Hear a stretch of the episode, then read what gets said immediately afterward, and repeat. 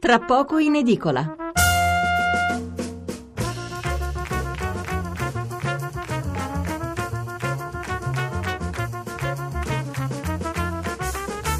Quasi mezzanotte e 29 minuti, siamo in forte ritardo questa sera. Allora, eh, riprendiamo con la lettura dei giornali sull'argomento precedente, quindi sulla manovra economica, che, del quale siamo, della quale ci siamo occupati prima, nella, mezz'ora, nella prima mezz'ora di trasmissione, poi avete sentito anche gli approfondimenti nel corso del giornale radio. Allora, ovviamente l'apertura di tutti i giornali. Partiamo da quelli economici. Sole 24 ore, manovra, accordo al 2,4% e Tria resta. Il deficit per il 2019, forti pressioni da 5 Stelle e Lega sul Tesoro, fermo all'1,9, in serata l'accordo al Consiglio dei Ministri. L'ammontare della manovra sale a oltre 30 miliardi, dalla flessibilità attesi 20 miliardi. Tensione sui titoli di Stato, BTP decennali al 3% e spread a 250 punti, poi la correzione, vuol dire che poi diciamo, la situazione è migliorata nel corso della giornata di ieri, eh, questo era in apertura. Il Colle spinge il ministro a rimanere, sono i retroscena di Lina Palmerini, poi il nodo deficit legittimo salire ma per crescere è il pezzo, l'analisi di Dino Pesole, quindi va bene facciamo il deficit ma per crescere diciamo non semplicemente per spendere. Serve un piano di investimenti per il rilancio, quindi vedete sulla stessa linea d'onda anche il pezzo di Giorgio Santilli.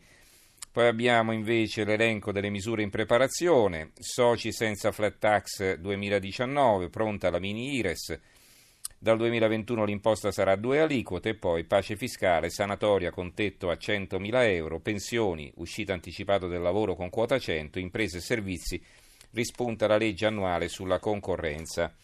Milano Finanza, deficit PIL al 2,4%, allacciate le cinture. Oggi i numeri del DEF alla prova dei mercati, focus sullo spread BTP Bund e su Piazza Affari. Italia Oggi, manovra voglio ma non posso, niente flat tax, ci saranno tre aliquote anziché una, il reddito di cittadinanza dopo il rafforzamento dei centri di impiego, pace fiscale fino a 100.000 euro. Poi c'è un pezzo di Franco Bechis, c'è solo il titolo in prima, lasciate in pace Tria e adottate il metodo Padoan, che con l'Unione Europea assumeva impegni che poi non manteneva. Gli altri quotidiani, maggiori quotidiani a diffusione nazionale, partiamo come sempre per ordine di importanza. Corriere della Sera, deficit più alto per tre anni. La Repubblica, vincono Salvini e Di Maio, deficit al 2,4%. La stampa di Torino, Def, Salvini e Di Maio piegano Tria. Quotidiano nazionale, giorno Nazione Resto e Carlino, manovra, sfida all'Europa, la resa di Tria, fissato un deficit al 2,4, il ministro dell'economia cede a Di Maio e Salvini, ma per il bene del paese io non mi dimetto. A fianco c'è un'altra notizia che poi si troverà riportata anche su altri quotidiani, ma ve la leggo solo qui, tanto la titolazione è più o meno analoga. Una stangata dietro l'altra, nuovo aumento di luce e gas, crescono del 7,6 e del 6,1%. L'aumento è legato all'andamento dei prezzi del petrolio. Allora, il quotidiano nazionale ha anche l'articolo di fondo su questo tema, sulla manovra, la grande scommessa, pezzo firmato da Raffaele Marmo, che scrive la grande scommessa o l'azzardo finale, ho detto diversamente, l'ultima manovra del governo giallo-verde o la prima di una legislatura che dura. Quel che è certo è che l'impostazione di politica economica che emerge dalla tesissima notte romana di Palazzo Chigi è una sfida in piena regola all'Europa e ai mercati, alle istituzioni finanziarie internazionali e alle agenzie di rating. Forse una sfida in parte calcolata e in parte inevitabile, ma comunque una scelta che implica rischi tutti da scongiurare e vantaggi tutti da conquistare. L'apertura del messaggero, deficit al 2,4, Tria accetta. Il giornale, Tria si arrende. Dopo minacce e ricatti, il ministro dell'economia cede alle pressioni di Salvini e Di Maio, sforamento del deficit al 2,4, paura per i mercati. Forza Italia lancia l'allarme, titoli di Stato in pericolo. Il titolo del pezzo di Adalberto Signore è Uno schiaffo a Europa e Colle. Abbiamo poi eh, l'avvenire, qui non è più un'apertura ma è un titolo a centro pagina perché loro aprono con il presidente della CEI Bassetti. Il governo va al massimo, misura in deficit al 2,4%. Di nuovo l'apertura del fatto quotidiano, stavolta Tria ingoia il deficit al 2,4 e resta 5 Stelle Lega, manovra del popolo, più spesa per reddito di cittadinanza, mini flat tax e pensioni a quota 100. Eh, così il ministro si è messo nell'angolo, autoisolamento, un pezzo di Stefano Feltri. Ancora, libero, intesa sulla manovra, 5 Stelle festeggia l'aumento del debito, bandiere grilline in piazza, un pezzo di Giuliano Zunin che a un certo punto scrive eh, trad- che tradotto il deficit al 2,4 tradotto significa qualcosa come 28-30 miliardi, una marea di soldi, quasi 20 in più di quelli preventirati con l'Europa per riempire le tasche dei fannulloni. Il manifesto La spallata è il titolo, si vede in una foto, in una grande foto si vedono Di Maio, Tria e Salvini. Nel DEF deficit al 2,4, dopo un lungo e teso vertice, Salvini e Di Maio piegano il ministro Tria e portano a casa le misure simbolo del contratto giallo-verde, reddito di cittadinanza, superamento della Fornero, aliquota al 15% per le partite IVA. Pronto il no dell'Unione Europea.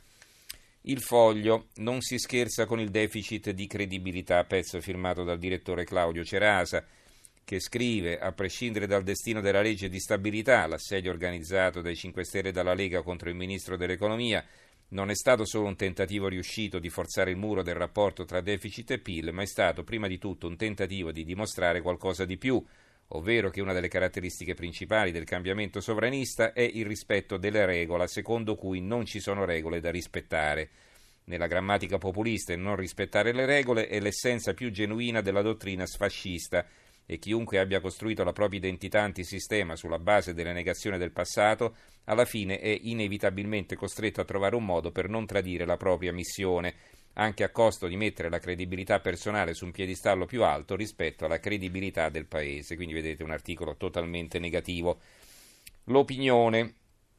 Di Maio, oltre alla povertà, vuole abolire pure la matematica, un pezzo di Claudio Romiti. Eh, il dubbio, tria nella morsa tra Europa e giallo-verdi. Il mattino di Napoli, più deficit per reddito e pensioni. Passa la linea Salvini Di Maio, sarà la manovra del popolo, festa dei 5 Stelle in piazza. Il giornale di Sicilia, manovra, Tria si arrende, il governo aumenta il deficit.